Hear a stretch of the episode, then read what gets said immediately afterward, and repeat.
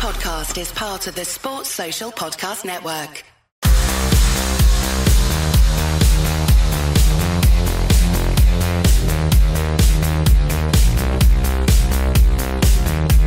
Hello and welcome to episode 6 of Gossip Column 10 minutes of who is going where in January. First up again it's Chelsea. They seem to be opening every episode and today is no different. Although the striker they're going for is different. It's Edison Cavani. 50 million is the bid they're meant to be making according to the Sunday Express. Um, well, I mean, they're not going to get a great return in terms of investment and um, sell on value, are they? But I don't think it really matters for a club like Chelsea because all they need is goals.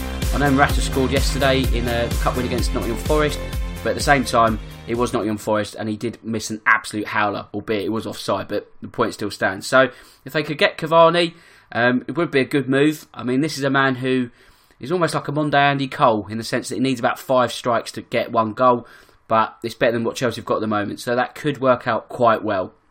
Staying in London now, and Arsenal.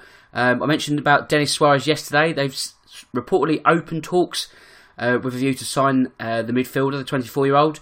Um, whether it's Arsenal's top priority, probably not, for the reason being that Unai Emery would rather, well, not rather, but would also like to sign a defender and a winger.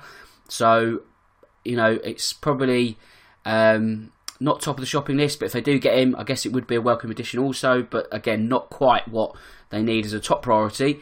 Fulham, they need a forward, and um, well, actually, no, they don't really need a forward. They've got good forwards. They probably need a defender, but they want to add a forward. They're going to go for Divock Origi, according to the Sun on Sunday. 15 million for the Belgium international, which I guess is about the market rate for a, striker when you consider that Dominic Solanke moved for more to Bournemouth. That was what 18, 19 million or so.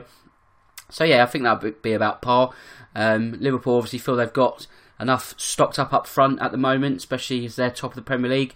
And this is one player. I know he scored in the Merseyside derby, so his uh, contribution there was a huge one, especially as he got all three points for them. But at the same time, I think if he did move, it wouldn't be the end of the world for Liverpool either.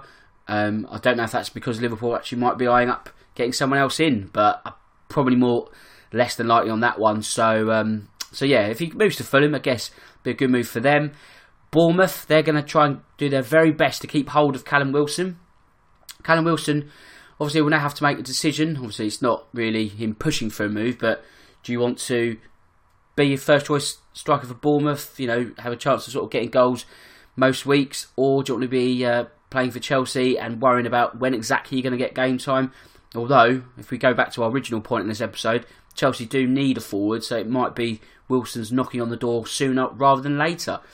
Cesc Fabregas, he said his goodbye. The Monaco move has been on and off, but it seems like it's on again. We we saw him sort of uh, give a tearful farewell at Stamford Bridge yesterday, and um, it looks very much so that he'll be going to Monaco in the next couple of days. One man who um, might be coming to the Premier League, but not quite in January, is Diego Godin. For the simple reason that he's refused to sign a new contract, so that's got a lot of Premier League clubs on red alert. Red being a um, the key colour here because you've got Man United and Arsenal as the two clubs who are um, in the uh, front running to get his signature for the Uruguayan.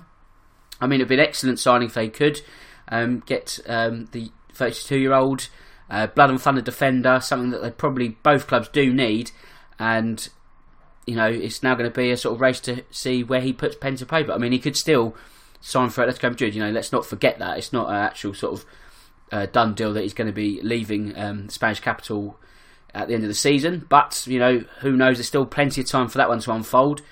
And uh, where else are we going now? Manchester United former managers. Yes, not quite transfer gossip, but uh, Jose Mourinho has revealed he's turned down the Benfica job after uh, the Portuguese club sacked Rui Vitória in the week.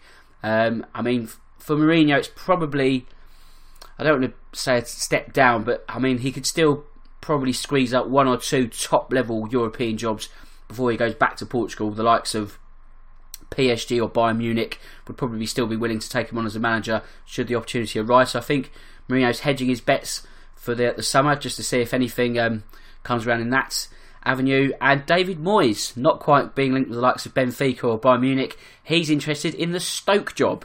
Um, which, considering Gary Rowett's not actually out of the job, is a little bit naughty. But didn't that happen before with uh, when David Moyes was in the job. Yes, when um, the West Ham job was um, in question under Slaven Bilic, Moyes was sharking around. So he does have a, a habit of sort of sniffing out potential jobs and thinking, yes, I'll have that. And I think that's a bit unfair because it puts pressure on the manager who's uh, in charge at, at, that current time. So a bit naughty for Moyes, but I guess when you're sort of just sitting at home watching Soccer Saturday each week, you want to get back in the game, don't you? So, um, so yeah, mm, we'll see.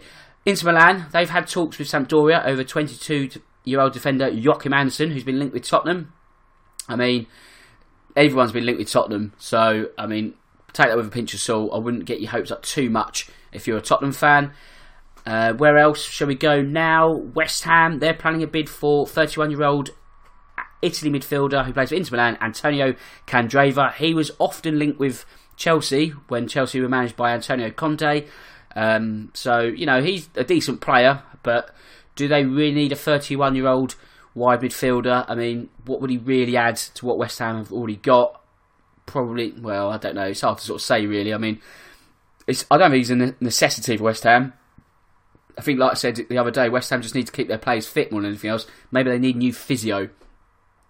Where should we go now? Um, Bayern Munich, they're set to sign 20 year old United States defender Chris Richards who's already on loan at the Bundesliga side for an additional 1.2 million pounds from FC Dallas. So, you know, it's not a, a bank busting deal. I think um, again, like, it seems to be American and English footballers are very much in vogue, aren't they, um, in German football? So, I mean, whether he actually uh, breaks through and becomes a, a, a, legend at Bayern Munich, we'll have to wait and see because a lot of Americans have tested their water in their German football and not quite hit the heights of a Pulisic. So for every Pulisic, there is a, a Landon Donovan, so to speak. So time will tell.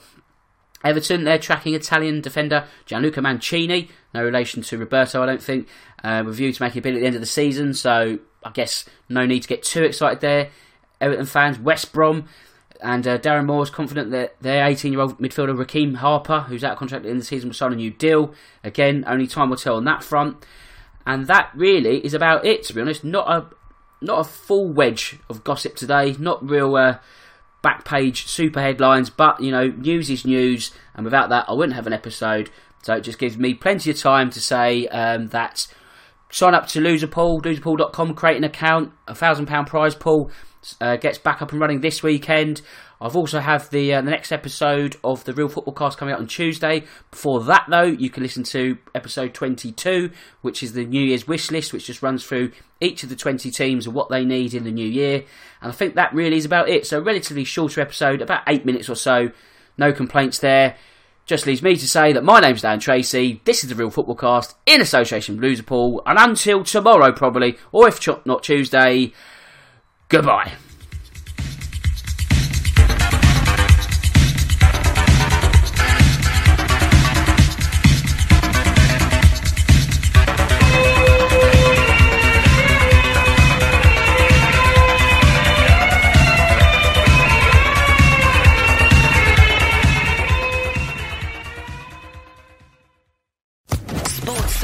Podcast Network.